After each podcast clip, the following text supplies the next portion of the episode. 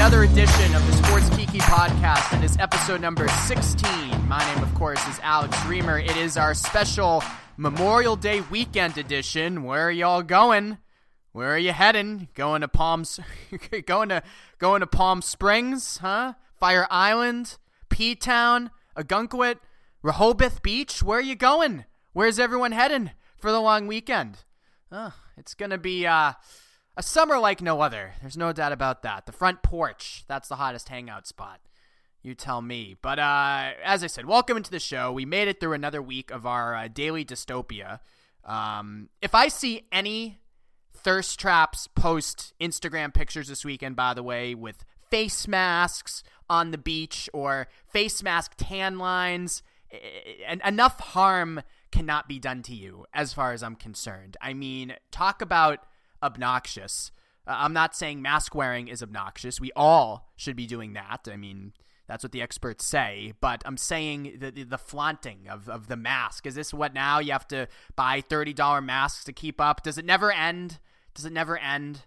That's what I that's what I ask. I have a lot of questions today, and I asked a lot of them to uh, Jack Turban, who is a clinical fellow in psychiatry at Harvard Medical School. I've been dying to talk to Jack for a long time, ever since he published uh, one of my favorite uh, journalistic pieces uh, about gay men. Uh, we need to talk about how Grindr is affecting gay men's mental health. It was published on Vox, our parent company, in 2018, and so many lines uh, from the story resonate with me so much about how it's like playing the slot machine, it's like gambling people log on because they want to feel good, but they also want to stop feeling bad. And they just keep on with this vicious cycle and they feel awful about themselves when they're done with the app. And it's just, it's like, wow, this is me. So, um, I want to talk to Jack ever since that piece came out. I'm glad now at this podcast I have an excuse to do it.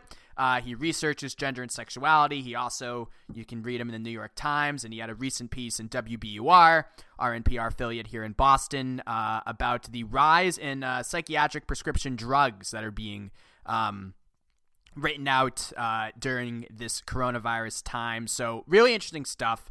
Great conversation. Talked about a number of things with Jack, including the mental health impact that the coronavirus lockdown is having on LGBT people and young people in particular, uh, the best safe sex practices during the pandemic, which I think is very important to talk about, cyber sex and the advantages and disadvantages and dangers to that. Um, also dive into some Grindr talk as well off of his article.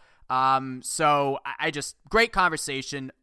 Was dying to talk to him. So hopefully you enjoy it as much as I enjoyed conducting it. Uh, but before we do that, I do want to give a, a plug to our most recent theme week at Outsports and throughout the entire SB Nation family. It was Underdog Week. We had a lot of great stories all week long. Uh, I concluded the series on Friday, yesterday, with a piece about how trans athletes everywhere, in my mind, are the ultimate sports underdog. And I've had this debate um, on another podcast I go on a, a few times uh, recently, and it's just it's just you know when you talk about underdog they're counted out at one point or folks are rooting and and and i can't think of you know any group of people where that more fits in line more with than the transgender community. I mean every single day you are an underdog never mind when you go on the field or the court or the track or the ice or your sport of choice. And uh, it, it was it just it's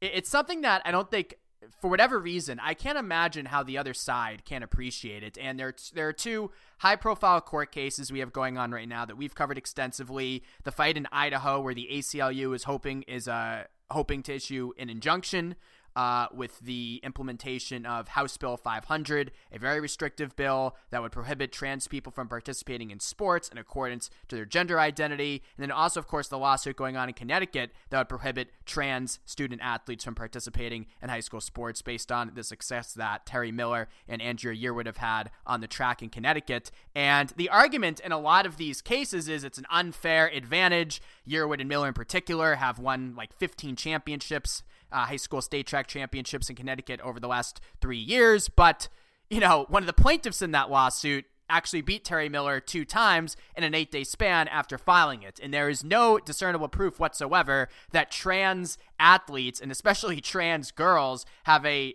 physical advantage over their cisgender counterparts. I mean, Cyd Zeigler, our co founder, did a piece last year interviewing four trans athletes, all of whom said that transitioning and taking hormones they have to work even harder to just keep up with their athletic level than they did before. So there's no evidence, number one, that it's this big eh, advantage in competition. But my argument also is even if it was a slight advantage, and we found that out, if you're talking about, you know, Olympics, fine, but high school sports, I mean, what what factors are we weighing? I mean, if you're a trans person, you feel uncomfortable every single day. You find solace on the field. You find solace in your sport. And you don't want people to pursue that happiness. You don't want kids to pursue that happiness. Like, what's wrong with you? Do you really care about the integrity of high school girls' track? Or is your fixation on this issue about something else? I'd go with the latter. So, just a piece I wanted to write appreciate the feedback and the editing system we have at Outsports as well that permitted me to write it. Uh, but Jack Turban's coming up from Harvard Medical School. I'm sure you've read him. Uh, great conversation. It's the Sports Kiki episode number 16. And welcome back to the show. Thanks for staying with us on the phone line now. Very excited to speak with uh, Jack Turban. He is uh, a clinical fellow in psychiatry at Harvard Medical School, where he researches gender and sexuality and LGBT youth in particular. His writing has appeared in the New York Times and Vox, our parent company, as well. Uh, Jack, welcome to the show. How are you today? Hey, I'm great. Thanks for having me. Thanks for coming on on this uh, Memorial Day weekend here. Um, a lot of things I want to hit on with you. First, I want to start with this uh, anecdote that I read in an NPR piece this week. The Trevor Project says its call volume has increased to more than double uh, the volumes from earlier this year. Um, just wondering, especially given your area of expert research, what is the coronavirus mental health impact on LGBT people and young people in particular who may be stuck at home in places where they not may not feel comfortable being out safe or themselves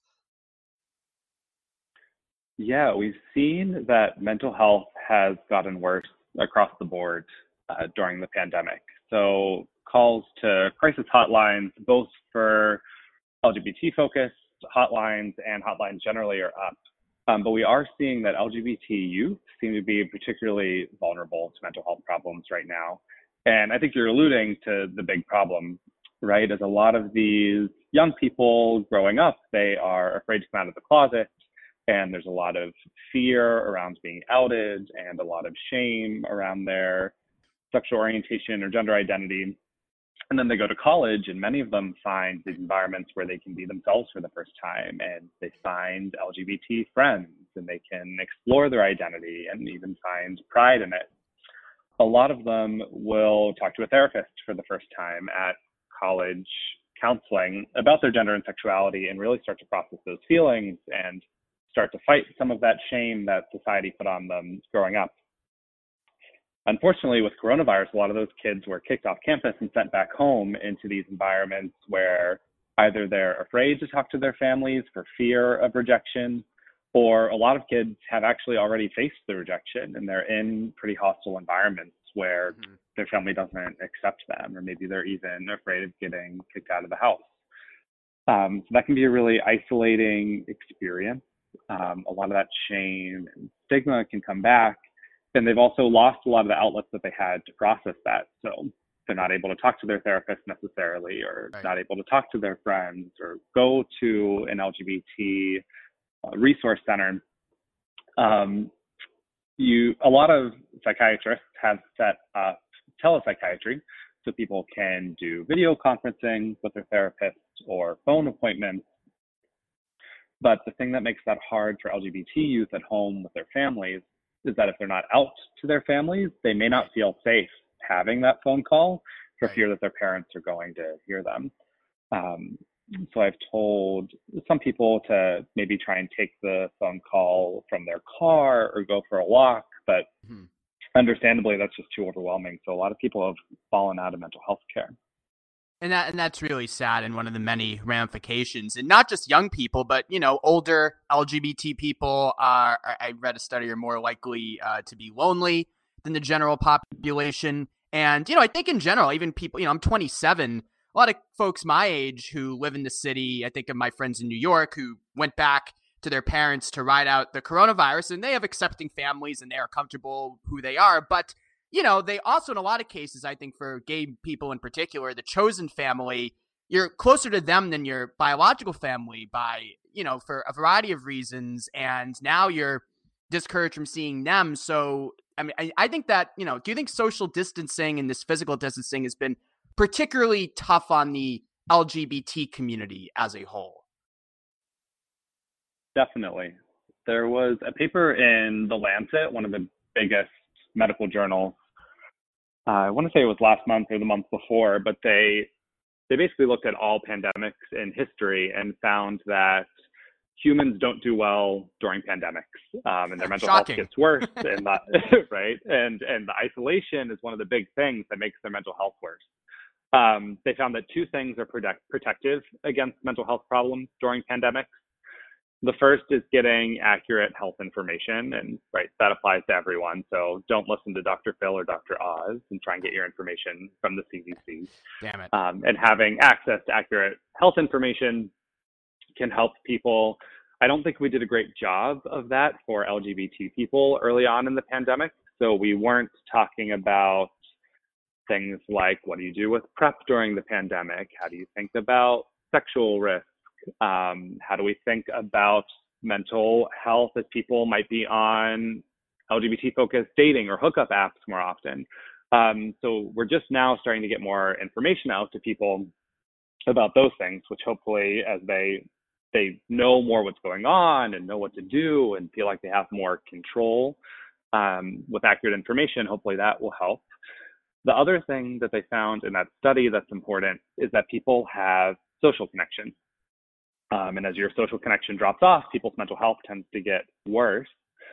Um, what they didn't bring up as much is that for LGBT people, we need certain kinds of social connection, right? We need affirming social connection Right. that validates our sexual orientation or gender identities, um, because certain types of social connection, like what you're describing, um, ones that don't really understand or support your LGBT identity, those aren't going to fulfill you in the same way as what you get from your chosen family and these communities that really understand what you've been going through. it can almost feel like you know just talking to some of my friends who have wrote this out with their parents who again they have great nice relationships with but it can seem like you're kind of going back in time like to a time where you're in your childhood bedroom and you're too afraid to meet guys or women or wh- what have you and you're on an app and that's your world now it, it can seem like you're like regressing emotionally i think to some Yeah, and even for people who are out to their families and who have accepting families, yeah um, gay culture is a unique thing, right? Um, and there are a lot of complicated dynamics in it body image problems, racial dynamics, hookup dynamics, intimacy questions. And these aren't things that people feel comfortable talking to their families about, um, right? Because their parents don't live in the gay community, so they may not understand it in the same way. So a lot of those those conflicts that people experience in the LGBT community, they're not able to process with their family the same way they could if they still had access to their chosen families.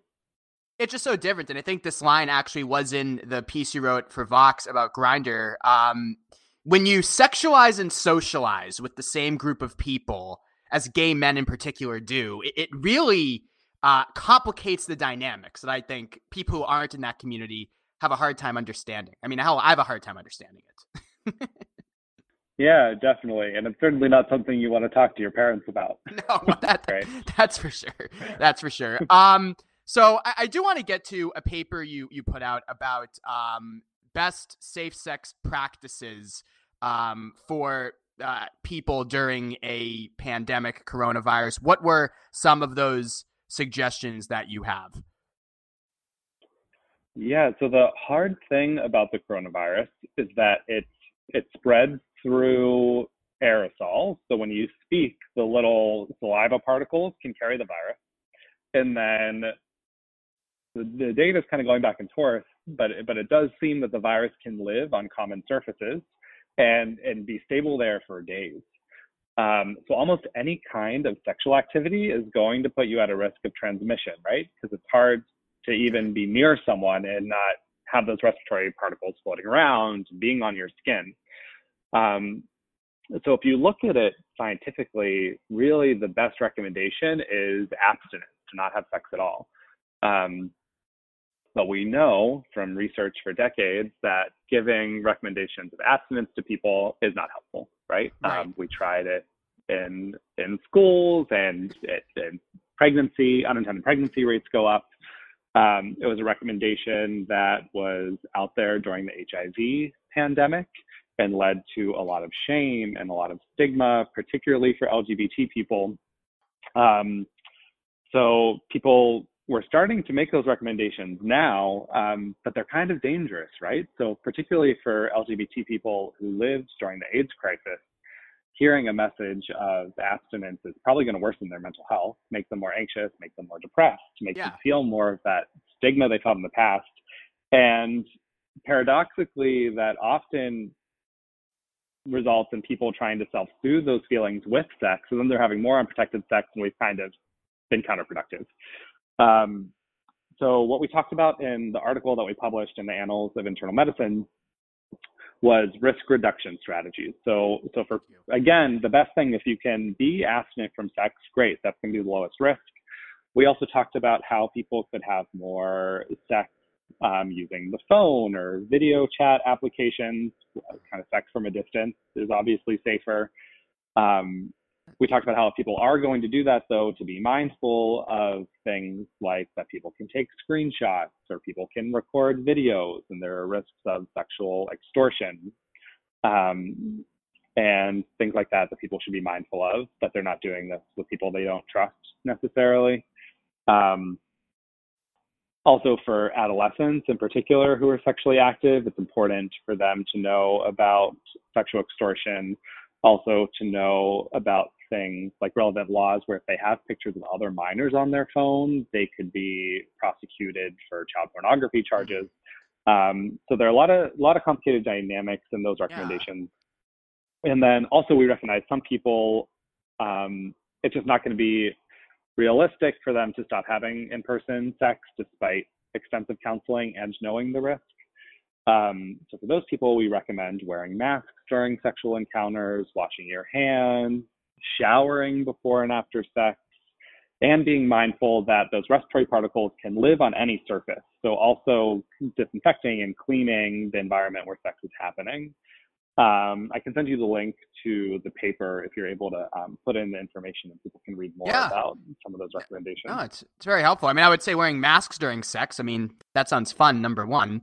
Uh, number two, showering. I mean, that's normal, Jack. I mean, that doesn't seem so bad. Uh, no, but in, there's a few things I want to go from there. Um, I guess the, the the the first thing I would bring up is uh, pro- you were talking about uh, about the risk of online. Uh, the FBI says that sexual predation online has increased during this, right? So so that risk is even higher now than it was. Yes. So especially for young people, and this risk has been around for a long time. Um, from my perspective, the big problem is that as a society, we have not created enough safe spaces for LGBT young people to explore their gender and sexuality in a developmentally appropriate way, right? So, as a young gay, lesbian, or bisexual person, if you're closeted, you're probably not going to have a high school prom. You're not going to have like a classroom Valentine. Or you'll go with a girl and practice physically distancing. Or you'll go with a girl like I did and practice physical distancing long before the coronavirus time. So yes, for different reasons. That's yes. something we all did in yes. high school. We were um, trailblazers. But because, but because kids don't have that place to explore, a lot of them go online, right? It feels safer and more discreet and anonymous. But when you go online, um, like for instance, I was writing a New York Times article about this, and I just Googled gay chat room.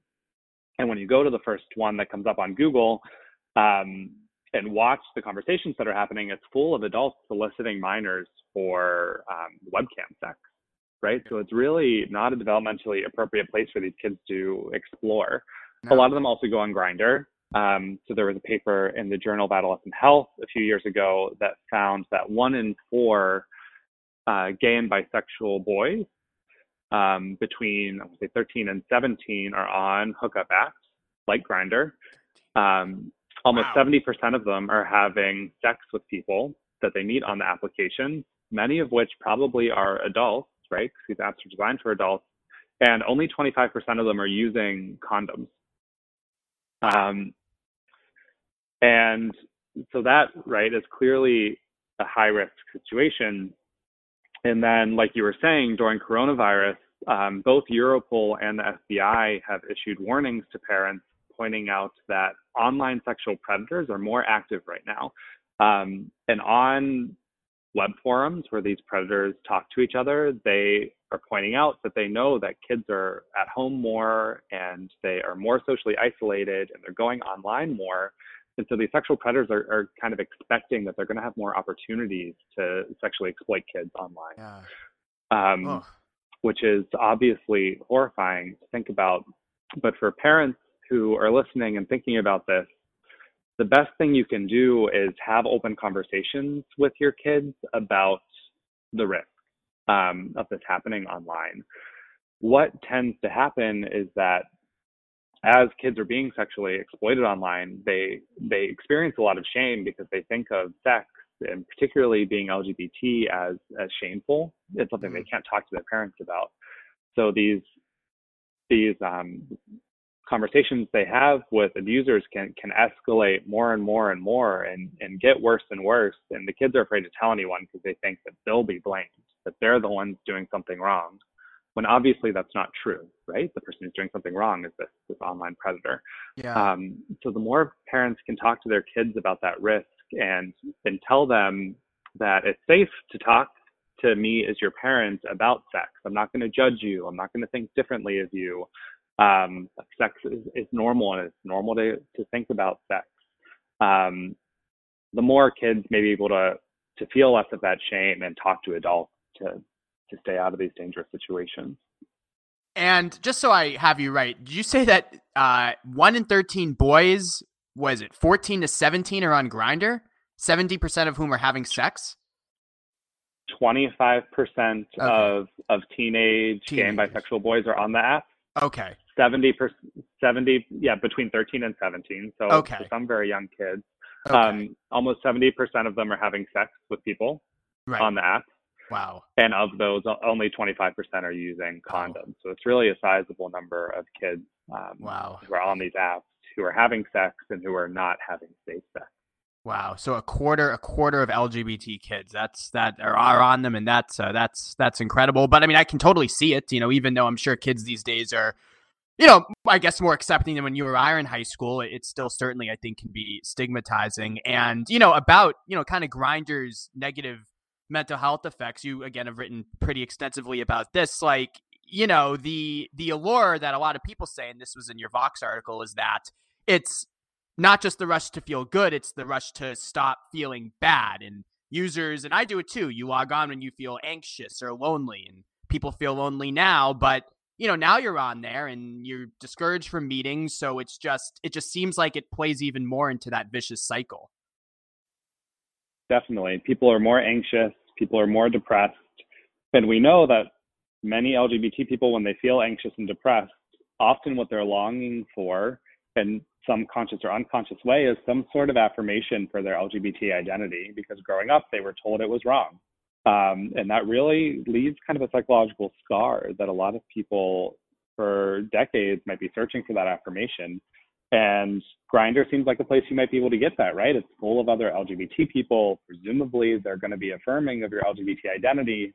The problem is that it's a very sexualized platform, right? As much as, and it's true that some people are on there in a non-sexualized way. And um, for that Vox article, I talked to people who met their their husbands on there and formed long-term romantic relationships.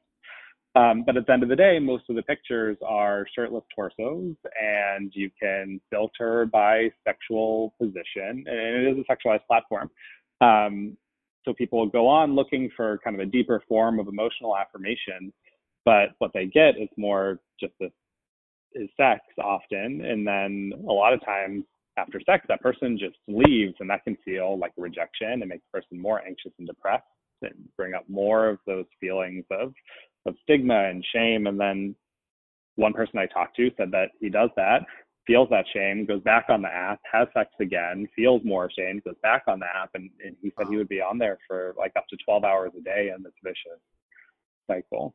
And I wonder, I wonder if he's still meeting people now, or if he's just endlessly chatting and exchanging pictures. Either way, it's uh, it's it's kind of it's it's certainly uh certainly can be detrimental. But um, as someone who's had both cyber sex and real sex, you know, when you said earlier, uh, Jack, that you know abstinence is the safest way and cyber sex is a good alternative. In my mind, I was screaming, you know, well, cyber sex is not actually sex. I mean, at one point, does it become a thing where you know, it's like it, it's not fulfilling in the same way. So I guess you know if you don't have a partner right now, eh, it can be hard to go three, four, five, six months without you know any uh, actual sex. I mean, cyber sex just doesn't doesn't quite cut it for that long. So what, what would you advise there? Is I guess it's just wait and see, or yeah, I think what we tried to recognize in this article is that there's a spectrum of what people are going to be able to tolerate. So some people yeah. will be able to have complete abstinence and be okay. Some people will be able to have just cyber sex and be okay. Some people won't. So some people are still going to have in-person sex. Um, probably some people are still going to have anonymous sex. Um, but we list um, risk reduction things that people can right. do. Those small things we were talking about, like showering, washing your hands, wearing a mask. There's there's some data um, that particular fluids are more likely to carry the virus. Um, so some data seems to suggest that um, like fecal material can harbor the virus.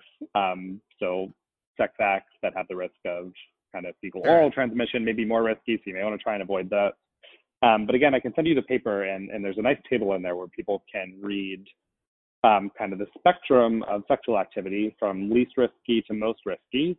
Try and figure out what they're able to achieve, and then depending on where they are on that table, there are a list of recommendations to um, keep what they're doing as safe as it can be to reduce their risk as much as they can. Yeah, and you know, obviously throughout this, uh, our federal leadership has been immensely disappointing for so many reasons. But I've also been disappointed in some of our, you know, governors and mayors who have instituted these lockdown orders without talking about risk reduction, not just sexually, but even in social settings. I mean, you know, I've said before, preaching stay at home only is kind of like we were saying earlier, preaching abstinence only to teenagers. It just, it's this all or nothing approach. Like I've, I've been disappointed that, again, not just in terms of sex, but just everything that we haven't had our leaders now come out with more risk reduction strategies and are at least getting that message out there because that really seems like the best way if, if this is the quote unquote new normal for a while. Definitely. Um, Julia Marcus is an epidemiologist yes. at Harvard Medical School and had a great article in the Atlantic recently um, where she points out exactly this. Um, it's not just sexual risk, but but a lot of things carry risk for getting coronavirus right now. But um, starting off, people, yeah, like you were saying, it was very binary and black and white, right? Either you you're social distancing or you're not. But but really, there are it's a continuum, um, right? So there's there's staying at home talking to no one on one end of the continuum, and then on the other ha- hand is maybe going to a really crowded spring break. indoor place where everyone's right. talking and not wearing masks. Yeah, those spring break videos that we saw. Um, but there are things in between there, right? So wearing a mask and going for a walk with just people that you know really well from your house, um, or having an outdoor gathering where people are six feet away. Really, the, the two fact or the few factors that come in are kind of indoor versus outdoor, right? Outdoor is less risky than indoor. Um, number of people, the more people there are, the more risky it is. Um, and so I can also send you. She made a great information graphic, and also that Atlantic article really lays it out well. Is there's there's a spectrum and there are risk reduction techniques that people can take when they're not able to achieve these really lofty goals that um, some politicians have set out. Yeah. Oh, it's a great article. I read it. It's it's absolutely fantastic. Uh, my last question for you, Jack, and thanks for the time, is as we go on here, what area, in terms of your research, are you most fascinated about seeing how this affects LGBT people and youth in particular? Yeah, I'm most interested personally in how public policies uh, influence outcomes. So I'm hoping that more and more people will look at the implementation of sending out these risk reduction messages or the implementation of requiring certain social distancing protocols. Um, people are also starting to collect data on how many LGBT people in particular are getting COVID 19. So originally they weren't collecting that data, so we weren't able to know right. if LGBT people were at a higher risk. But more and more there's been pressure to do that. Um, so I'm hoping we can start to really have an evidence-based, data-based approach to look at which of these recommendations and policies are most effective. And hope I'm hoping that people will invest um, the time and the data collection into understanding LGBT people in particular and trying to keep them safe. Jack, thanks for coming on. Really appreciate it, man. Yeah, thanks so much for covering this and for, for having me. So thank you all for tuning in to another edition of the Sports Kiki podcast. In all honesty, uh, I am humbled whenever I receive feedback from people saying they enjoy the show. Uh, these are really one man bands. The podcast we do at Outsports, we record them, we edit them, uh, we book the interviews. Uh, so to hear that, you know, like I'm in my basement right now, shh, recording. and to hear that people really enjoy these shows um, is awesome. It feels great. It's what keeps us going. So keep it coming. And as I mentioned every week, if you have any guest suggestions, please let me know. Alex Reimer one is my Twitter handle. That again, Alex Reimer one Uh, against my best judgment, my DMs are open. So if you have any ideas about topics, guests, let me know. Would love to uh, entertain it. And give you shows that you want to listen to because that's what it's all about. So, so long. Thanks again to Jack Turban for coming on, and uh, we'll talk to you next week. Enjoy the weekend.